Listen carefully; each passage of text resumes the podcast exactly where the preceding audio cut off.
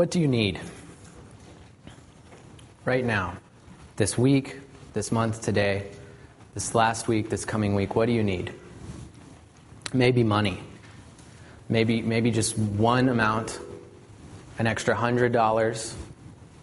An extra hundred dollars would, would take care of those expenses you had this month for uh, doctor or the kids, the pet, the car, or whatever. Or maybe maybe maybe a thousand dollars. Just just a thousand dollars once would take care of things.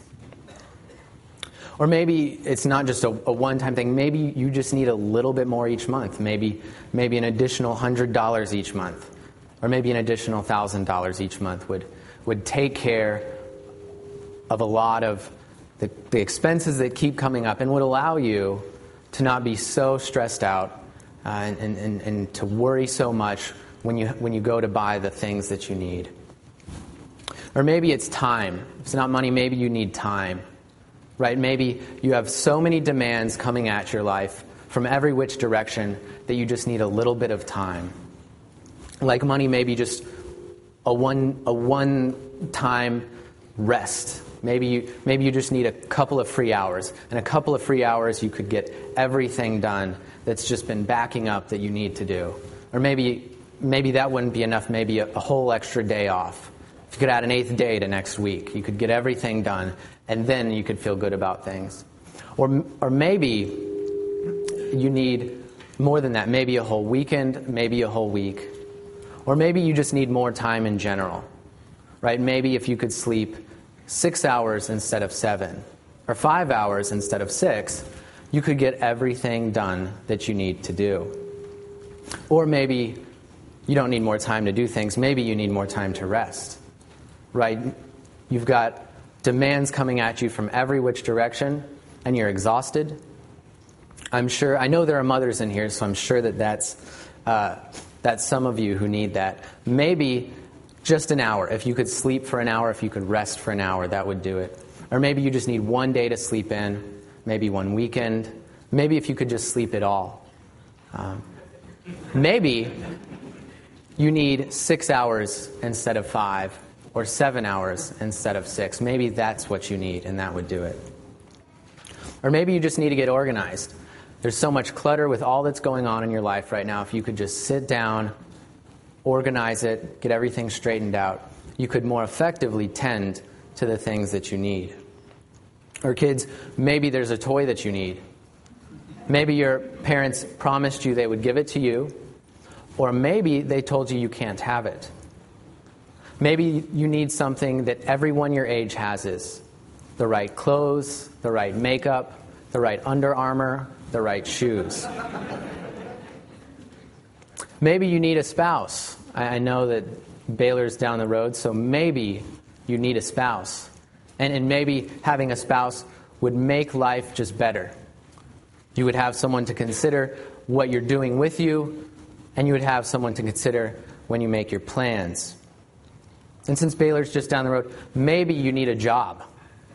Whether or not you're a Baylor student, maybe you need a job. And there's really not much more I can say about that other than the fact that you need a job. maybe you need a, a house. Maybe you need a car. Maybe you need to sell a house. Maybe you need to sell a car. There's a lot of things that you probably need. If you're anything like me, it's not hard for something to come to mind when you hear the word need. If you're anything like me, throughout the whole course of this week, you've, you've been thinking continually about things you need. If you're anything like me, you may have already been thinking about things you need before I began speaking. And if you're anything like me, you'll probably begin to think about those things during this sermon and through the rest of the service. Please stand for the reading of God's Word.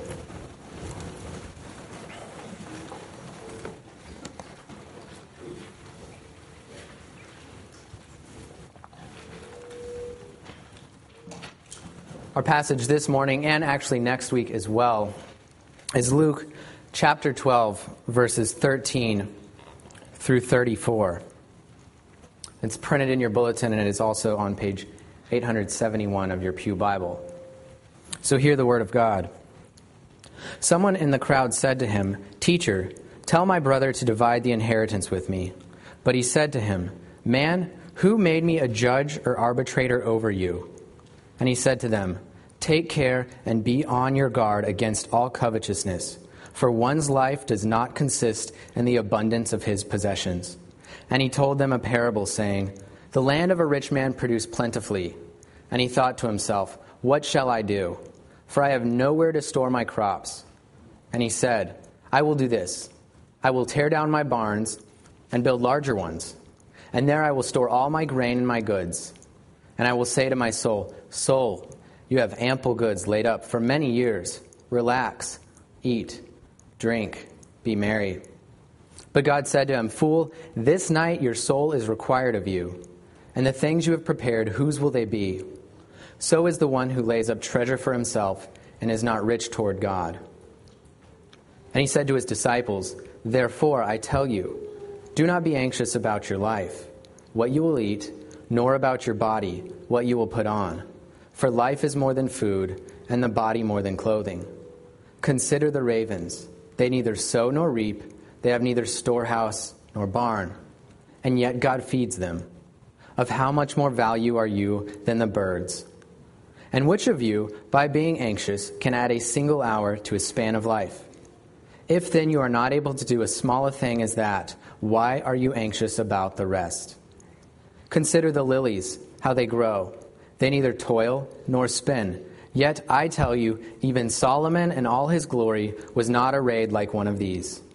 But if God so clothes the grass, which is alive in the field today, and tomorrow is thrown into the oven, how much more will he clothe you, O you of little faith?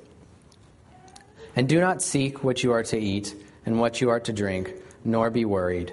For all the nations of the world seek after these things, and your Father knows that you need them. Instead, seek his kingdom, and these things will be added to you. Fear not, little flock, for it is your Father's good pleasure to give you the kingdom.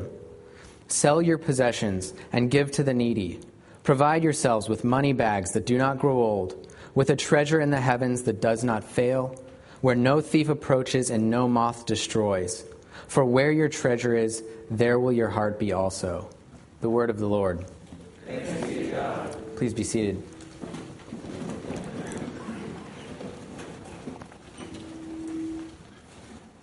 Pray with me.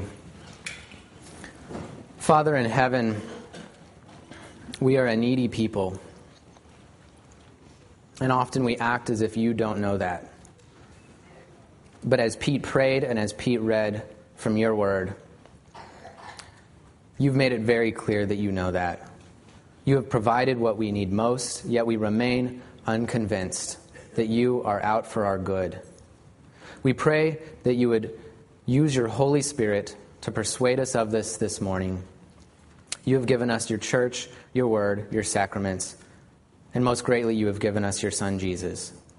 We pray that our hearts would have ears to hear that, would have eyes to see that, and in beholding that, that we would worship you, that we would be changed to be more like Christ, and that we would extend your kingdom and supremacy to those around us, to this city, and to the rest of the world beyond. In Jesus' name, amen. A roommate of mine uh, a few years ago, I guess some of you probably will figure out who it is. I tend to have roommates that get married and move in with their wives. So it could be any number of, of, of them. But one roommate and I uh, had an ongoing joke, which started when he was really busy with work. He was studying to, to take a professional certification exam. And he was just really busy. And in passing, and casually one day, he just said, after, after this test is over, life will be better. And, and, I, and I responded and, and kept telling him that, and kept saying, man, after this test is over, life will be better. And then once the test was over, it was his girlfriend who was working out of state. Man, once she gets back, life will be better. And then once she got back, it was once he was once he once they got engaged. Man, once you're engaged, life will be better. And then after that, it was once you're married, and by that point, we had kind of added more things to it, like, and you won't have any problems. Man, once you get married, life will be better. and you won't have any problems. Ever. And he's married now, and he'll, I, have heard him say, when we still joke about that, that life is better. But uh, we, I think we've even joked a couple of times that, man, once you have kids, life will be better. Now, I think that this joke is an illustration that gives us an example of, of how our hearts are in regards in relationship to our desires and our needs. How we are hopeful, so hopeful about how life will be whenever one need or one desire is fulfilled. How we're so hopeful that everything will be okay once we get whatever that is that we need. And I think that this passage in Luke's gospel shows us a, a couple of things about our heart condition, the heart condition that is behind so much of our sin as it pertains to our needs and desires. So I think this passage shows us a couple of things. First, I think it shows us that hoping for things and not considering these things in relationship to God, with reference to God, is idolatry. It shows us the reason for this idolatry in verse 28, where Jesus says, You of little faith. And it gives us a solution for this idolatry, exhorting us to faith in our Father who is good and wise and who provides for our needs. But along the way, we're going to need to consider how we understand desires and needs in relationship to life and in relationship to our Father. So, first, I want to look at both sections of these passage, which of this passage, which are, are divided with, with headings in your Bible, most likely. Um, I'm not sure if they are in the bulletin or not, but the, there, are, there are two passages here, and they more or less run parallel. In each passage, we see a man who has a tendency to hope in things other than God, which is idolatry. A man who's hopeful, whose hope is placed in something that isn't God, a man who misunderstands and misprioritizes life, and a man who thinks, uh, and, and, and, ultimately we, we, we, get a warning and an exhortation that life is more than these things. And let me go ahead and, and say in the, the first section, there is actually a man. In the second section, it's Jesus giving a warning, but I'll, I'll, I'll speak of that as if there is a specific man in mind, because it would just take a lot of words to always refer to uh, the nature of that warning.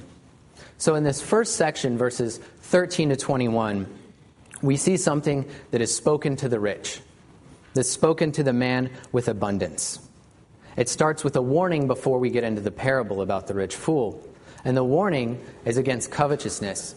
And depending on how you understand the word covetousness, that may or may not be the best term for the warning. What this warning is, is a warning against a vice characterized by the desire to have more in a way that's greedy and insatiable. A vice of wanting more and more and more. So this man, after the man in the parable, after we after we get this warning, is a man who places his hope in his barns. And I mean that literally and figuratively. He in fact puts his grain in his barns. And that's what he is hoping in. He's doing this in order to achieve his ultimate desire, which we see in verse 19, when he says to himself,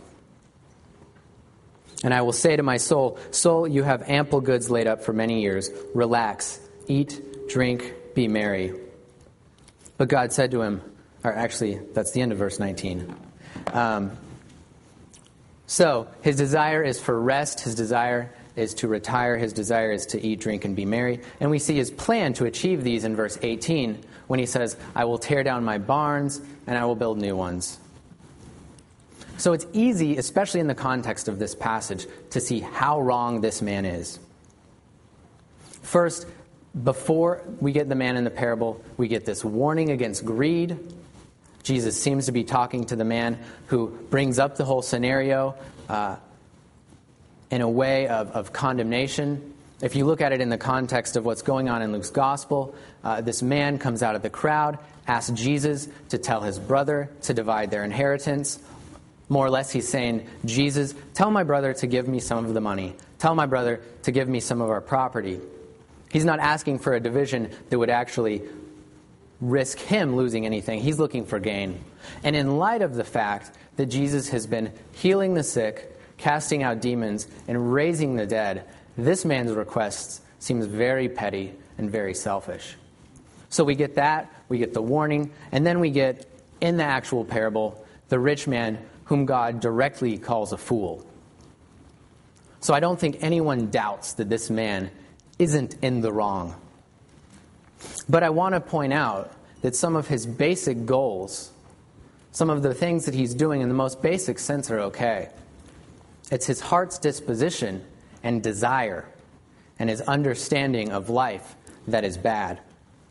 Desiring abundant crops and storing them is not inherently bad. It gets bad at the point where this man says, soul. We get the idea that this man sees his life in these crops, sees his life in his abundance. Now, the, I'll mention this later, but when he says soul, it's the same word that is used in the second half of our passage for life when Jesus says, Life is more than these things. So it's getting at something, a deeper idea of life than just the blood pumping through your veins. So when he says soul, as he's making his plans, and he foresees himself telling his soul that he can rest, that's where he goes wrong. He's misunderstanding life, placing his life in his barns, and he's misordering his life, seeing that which is in his barns as being what will give him life. Let me add to this to just say, in James 4 13 and 16, we see the attitude that this man should have. Um, and, and we also see that his basic goals of having a good crop, of storing it, are not bad. That it is, in fact, an issue with his heart. James 4 13 and 16 says, Come now, you who say, Today or tomorrow we will go into such and such a town and spend a year there and trade and make a profit. Yet you do not know what tomorrow will bring. What is your life? For you are a mist that appears for a little time and then vanishes. Instead, you ought to say, If the Lord, if the Lord wills, we will live and do this or that. So the man in this first half of our passage is being idolatrous in that he is hoping for abundance and storing it without the attitude of James 4:13. If the Lord wills. He's storing it and putting his hope in this thing, putting his hope in his abundance rather than putting his hope in God.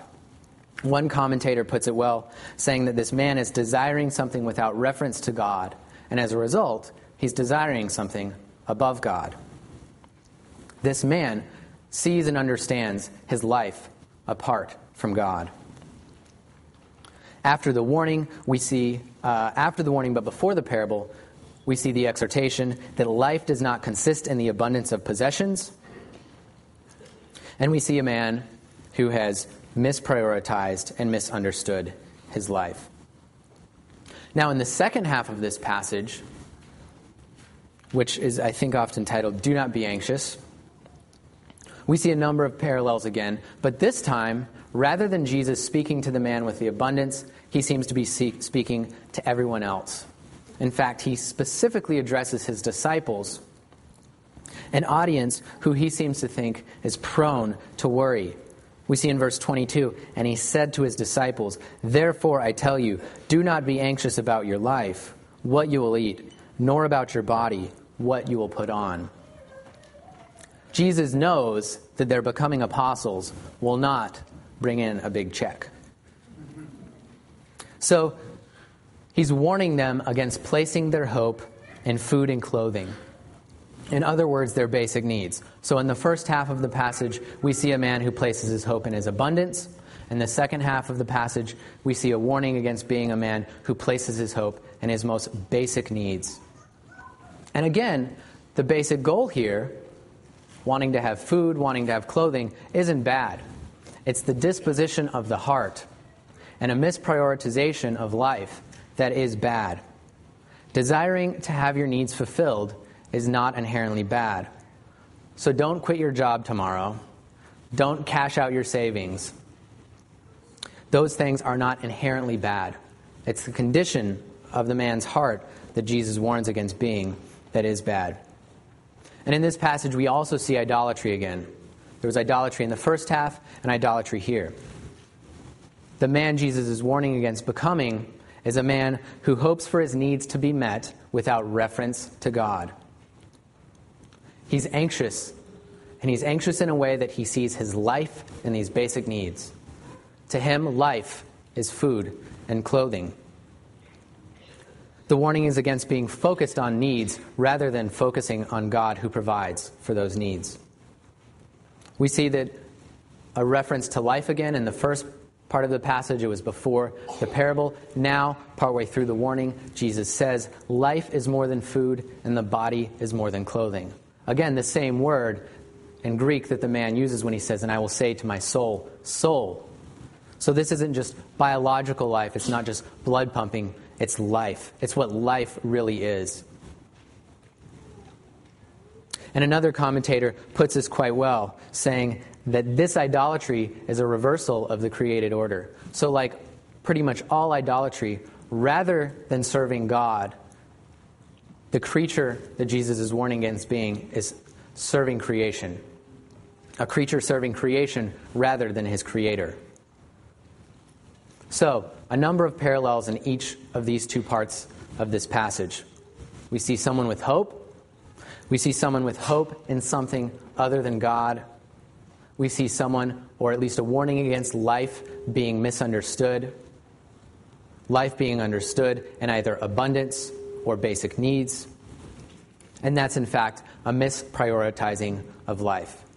Nothing wrong with those basic needs. In fact, nothing necessarily wrong with abundance. But when those are put on top of, the, of, of however you conceive of life, um, then that is indicative of a heart that has disordered desires and misunderstands needs and desires. And then we see as well that this is what the world does. This is what the nations do. So ultimately, this concept of life that I'm going to be getting at is something that the world isn't going to understand. Right? If we look in the news, if we look at what the world does to try to save life, to try to help life, it is with all the things that Jesus is warning about. It's with abundance, it's with crops, it's with basic needs, it's with food and clothing. And I'm not saying that we shouldn't be concerned to provide those. There's no doubt if you read the Gospels that we should be concerned for the poor, that we should be concerned for their food, for their clothing, for their basic needs. But getting food, clothing, and basic needs to some part of the world or another is not giving that part of the world life in the sense that Jesus speaks here. So then in verse 28, we see the reason for this idolatry where Jesus says, But if God so clothes the grass which is alive in the field today, and tomorrow is thrown into the oven, how much more will he clothe you, O you of little faith? So that implies that this warning, or that this person who puts his hope in things other than God, is doing so because he does not have faith in God, or at least does not have enough to believe in who God really is. And then we see a solution that our faith is in our Father, and we see how our faith should look in verses 30 and 31, where Jesus says, For all the nations of the world seek after these things, and your Father knows that you need them. Instead, seek his kingdom, and these things will be added to you. So, in sum, have faith in your Father, seek his kingdom, and the things that you need food, clothing will be added to you. So, is it this simple? God knows your needs. Have faith in Him. Seek His kingdom, not things, and you will have what you need, namely food and clothing. Is it this simple? What about Christians who suffer around the world? Do persecuted Christians in other countries, do their lives testify against Luke's passage? Now, I doubt that any of us in here, maybe, maybe, maybe a few, but I doubt that many of us have ever been in, in, in anxiety over whether or not we'll have food our next meal or whether or not we'll have clothes tomorrow. But I think we do have a little bit of a grasp on our needs and what we need. So, what about our unanswered prayers? Do our unanswered prayers testify against Luke's passage and against what Jesus is saying? Even more difficult, what about lament and complaint psalms? Like Psalm 44, where a psalmist writes, Our heart is not turned back, nor have our steps departed from your way, yet you have broken us in the place of jackals and covered us with the shadow of death. And finally, what seems like it might be the most difficult uh, is what about Paul? What about Paul, who, in summarizing his life, speaks of his suffering in 2 Corinthians 11, verse 27, and says, concluding his list of suffering, that he has been in hunger and in thirst, often without food, in cold and exposure. If anyone had faith in God our Father, and if anyone sought the kingdom, it's Paul. Yet, Paul says that he was without food, and implies that he was without clothing the two things that Jesus explicitly mentions here. So we seem to have a problem. Jesus promises food and clothing to the one who seeks the kingdom. Jesus promises your needs will be met to the one who seeks the kingdom. And Paul, who sought the kingdom, was without food and was without clothing. I think to understand this passage rightly, we need to consider a few things we need to consider how we understand needs and desires in relationship to life. And we need to consider how we should understand needs and desires in relationship to our Father. What came to mind when I asked, What do you need? I'm sure that many of you thought of legitimate needs. Maybe you thought of just basic necessities right? That's a term we use, and, and, and that's what Jesus seems to be speaking of in this passage, right? Food, drink, clothing, maybe throw in shelter, and those are, those are the basic necessities. Maybe you thought of other things that are still legitimate needs aside from basic necessities. But let me point out, we do, we do definitely misconstrue uh, and conflate needs and desires in our society today, right? I need a cup of coffee. I need that shirt. I need, and fill in the blank. But nonetheless, we do have legitimate needs. We misprioritize our needs today, and I think, though, a broad example, the, the, our society's credit card debt problem uh, testifies to that, right? That we put some things that are less necessary above other things that are more necessary. I think that's part of the condition of our hearts. But we do have legitimate needs. There are people in the nursery right now, at least I assume, and I'm sure all you parents assume even more, because humans have needs, especially infants. This is morose, but Emperor Frederick II, a 13th century king of Germany, is chronicled to have tried an experiment in which he isolated infants, giving them only a nurse, commanding her not to speak to them in order to see what language they would naturally speak. His chronicler says that the experiment was unsuccessful because all of the infants died.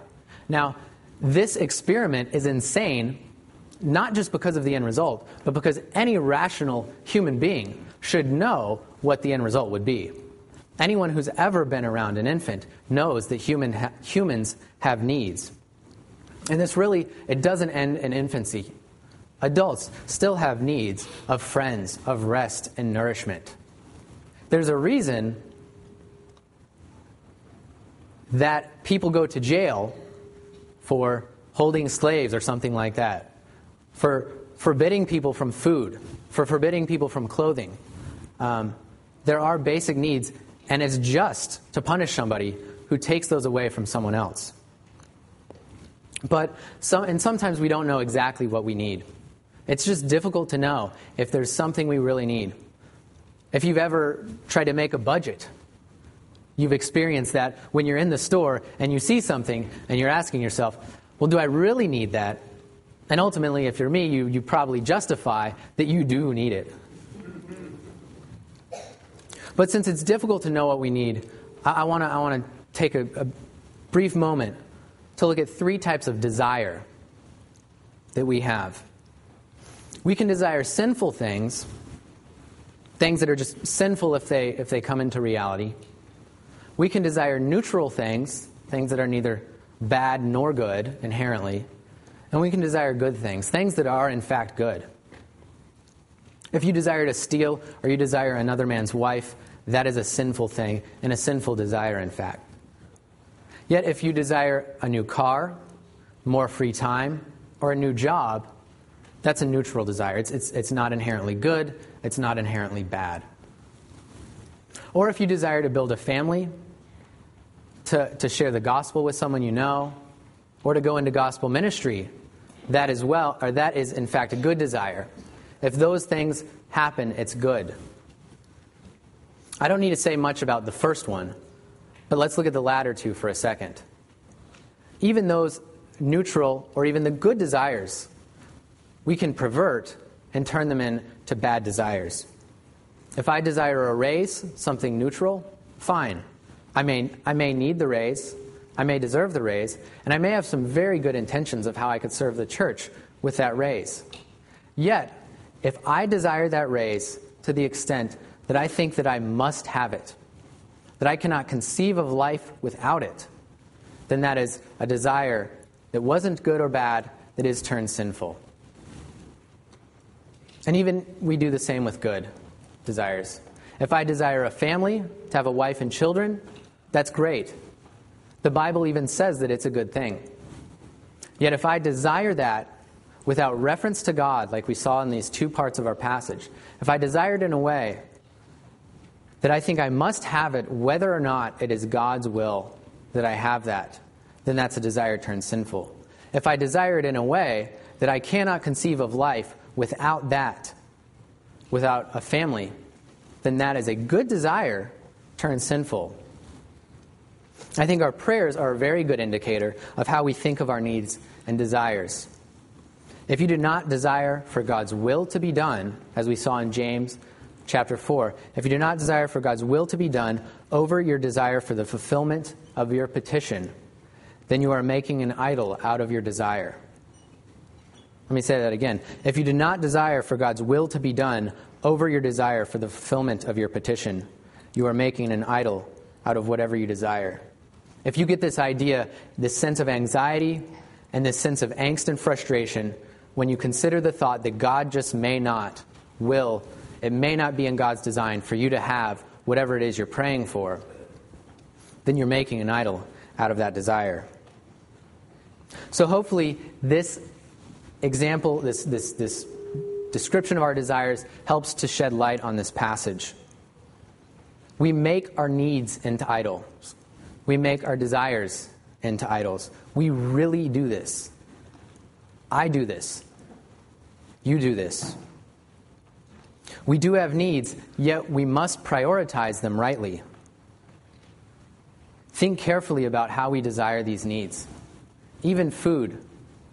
Can we conceive, Jesus says that life is more than food and clothing. Can we conceive of life without food and without clothing? Frankly, I, I don't know that I can. If you told me I would not have food for the next week, the next month, I would not have clothing for the next week, the next month, the word that would come to my mind is death. Can we conceive of life without food and without clothing?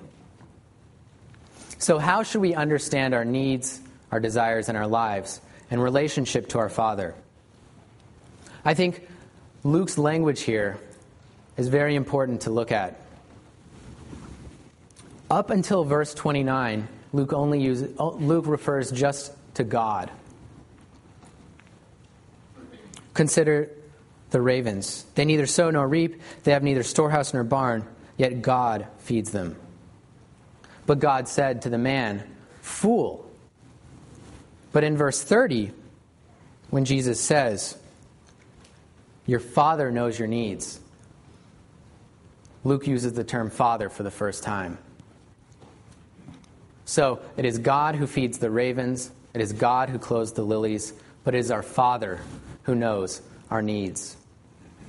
T- Tim Keller, who a lot of you may have heard of, uh, actually expounds and, and explains the Our Father part of the Lord's Prayer magnificently. So you can probably go to his, his website and, and listen to his sermons for a a more clear and better explanation of, of this idea than I'm about to try to elaborate. But if it is our Father who's caring for our needs, what does that mean? What does it mean that our Father is caring for our needs? A good earthly father will do so much for his child. Now, if, if you didn't have a good earthly father, and, and the concept is just puts a bad taste in your mouth, then know that the father of whom Jesus speaks in this passage is everything that your earthly father wasn't. If you had a good earthly father, then know that the father that Jesus speaks of in this passage embodies all of the goodness and more that you received from your earthly father. Fathers care for their children. I, I, I have, a, I have a niece now that's uh, she's 10 months old, uh, and I'm only her uncle. And when I've babysat for I see her, and, I, and I've thought a couple of times of, of what I would do to make sure nothing happened to her. I mean, I, I prob- I'm 25 years old, I'm a teacher, I'm around kids all day. I wouldn't really just go babysit for free for two hours for people. But I'll do that for my niece, and I'm only her uncle. A father will go to great lengths to do things for the good of his children. What about then when it needs when it seems our needs are not fulfilled? Our unanswered prayers or the bigger the bigger issue, what about Paul? Remember, he was without food, he was without clothing. And he did seek the kingdom. I think to understand this, this, this, this rightly, we, we need to know and we need to understand that children misunderstand their needs. Children misunderstand their needs, and children have misprioritized desires. As I, unfortunately, I don't have ch- children of my own, so I can't use them for an example. I have to use myself as a child. Um, but there's no shortage of examples. Uh, as, as, as, a child, I lived in Denver, Colorado, and my family went skiing frequently. And I can vividly remember uh, skiing in, in, in, windy, snowy weather when the snow was blowing horizontally and stinging my face. And I somehow got it in my mind that that was the first sign of avalanche. and I remember uh, voicing this concern to my dad and being very dissatisfied with his answer. He said two things. He said, There's not going to be an avalanche. And my thought was, How do you know? And he said, I wouldn't let anything like that happen to you. And I remained dissatisfied, not trusting in his wisdom. Now, if you've, if you've never skied or, or you don't ski or you've not really been around snow, um, what my father understood that I didn't was that blowing snow is not the first sign of an avalanche. what he understood that I didn't was that you can't possibly have an avalanche on a flat, groomed, heavily controlled ski run of a Colorado ski resort. Yet I understood that I was not in safety and that I needed safety. I misunderstood my needs, yet my earthly father was wise enough to know that I wasn't in danger. Not only that, he was good enough to make me continue skiing, which I didn't want to do. Uh, and, and now I'm thankful for that because I love skiing, and I had an illustration for you. Um, now, children also have disordered desires. Another example of me.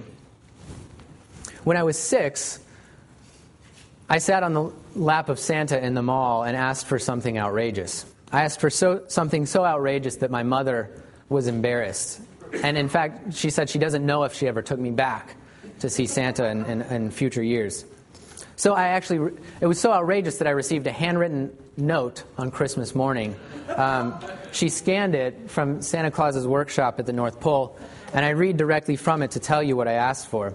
This dated December 24th, 1988. So that's during the savings and loans crisis. Dear Thomas, sorry about not being able to give you $2 million. Every year, every year I have more and more children to leave things for, and money doesn't go as far as it used to.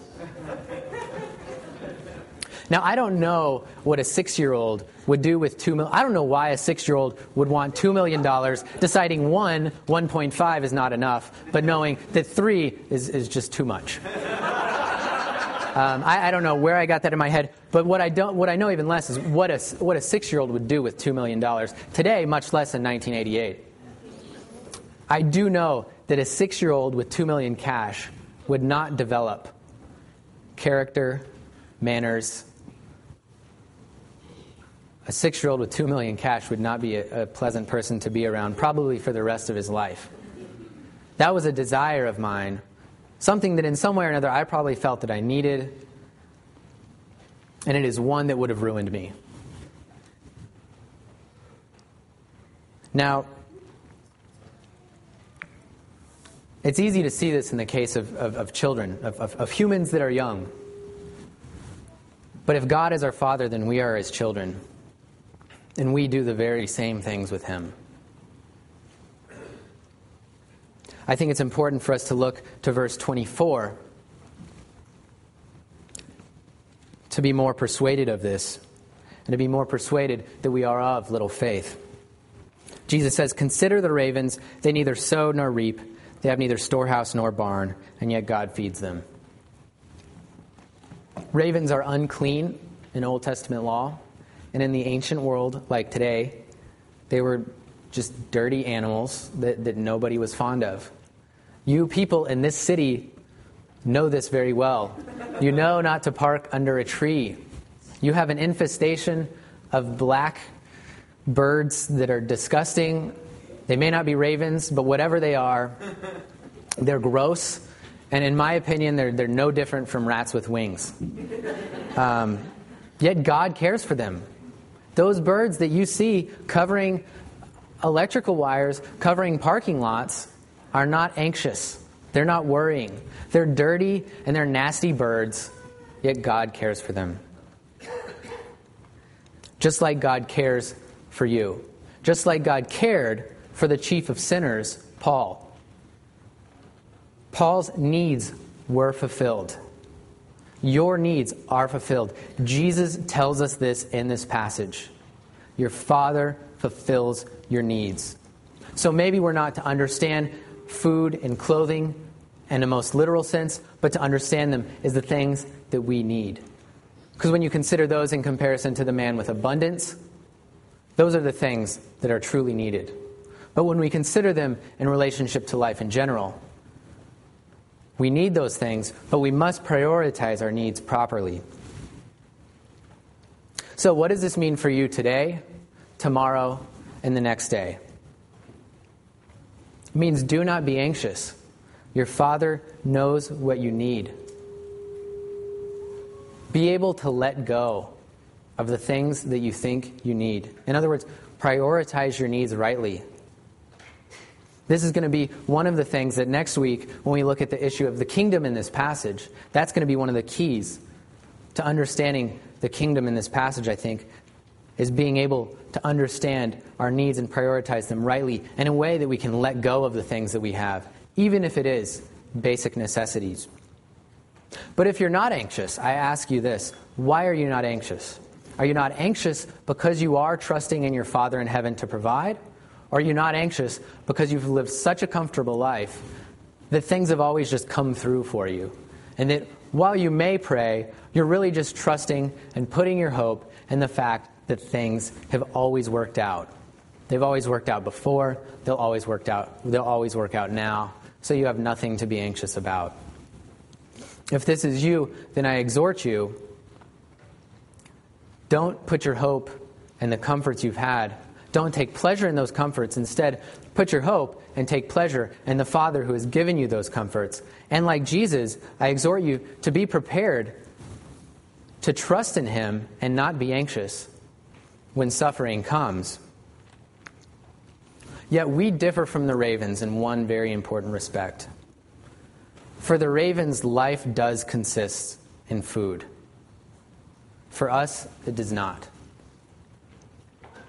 Jesus says this in John's Gospel in chapter 17 when he says, Life consists in knowing God and Jesus Christ, whom he has sent. If we are fed and clothed but we don't know God and Jesus Christ, whom he, sent, whom he has sent, we do not have life. We must understand that there is an order to life, that that is what is most important in life, and all things must submit to that. Anything that doesn't submit to that is, in fact, an idol.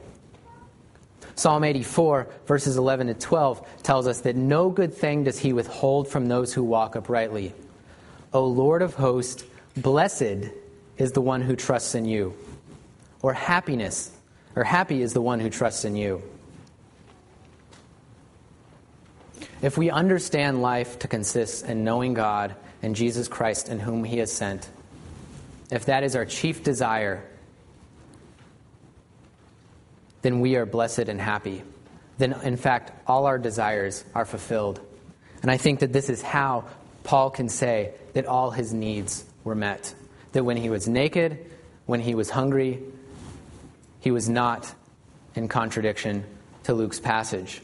That God was meeting his needs. And this is exactly how we can understand the, the often quoted passage in Philippians 4, verses 11 to 13, when he says, Not that I am speaking of being in need, for I have learned that in whatever situation I am to be content. I know how to be brought low, and I know how to abound. In any and every circumstance, I have learned the secret of facing plenty and hunger, abundance and need. I can do all things through Christ who strengthens me.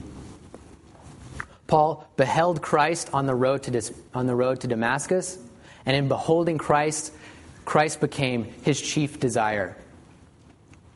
And in that, Paul had everything that he desired. Now, no doubt Paul had other needs. He, he did need food and clothing if, he, if his body was, was going to keep on functioning and, and staying alive. But his most important need was met so, this sermon nor this passage is telling you to, to learn how to just deny all your desires, um, to wear sackcloth and ashes, shave your head, and uh, desire nothing. It's telling you to prioritize your desires, to understand that life consists in knowing God and Jesus Christ, whom He has sent. If we see how good God is, we will desire Him above all things, and we will desire Him rightly.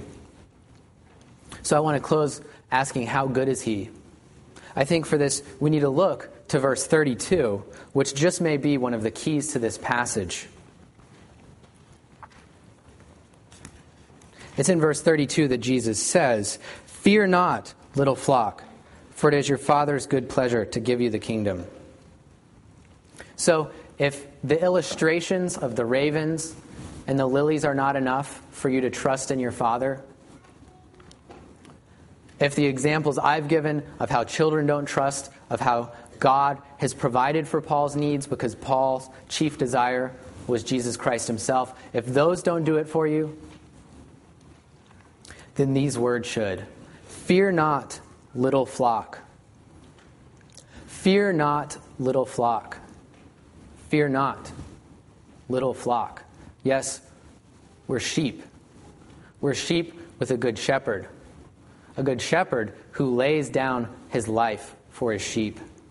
John's gospel tells us that Jesus is this good shepherd. This, brothers and sisters, is Luke's greatest proof.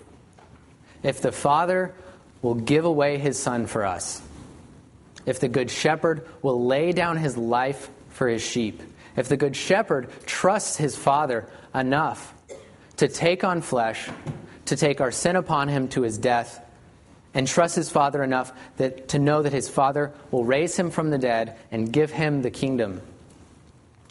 If our Father will do this, then it's foolish and silly for us to think that he will not give us simple things and that he is not out for our good. So, this is Luke's greatest proof.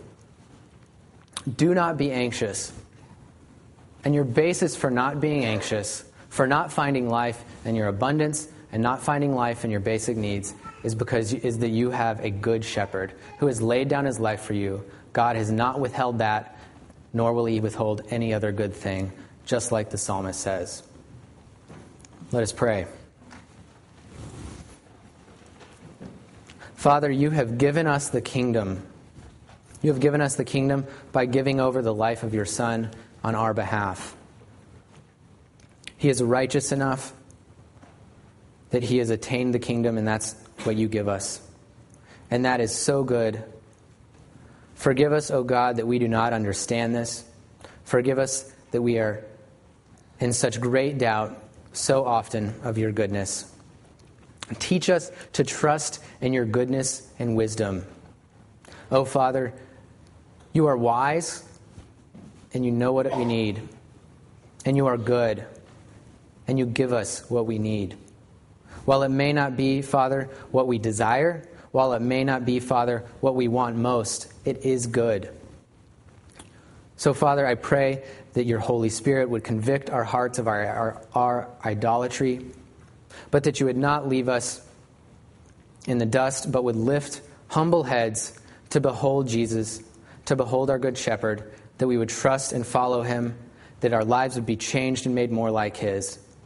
We pray these in Jesus' name. Amen.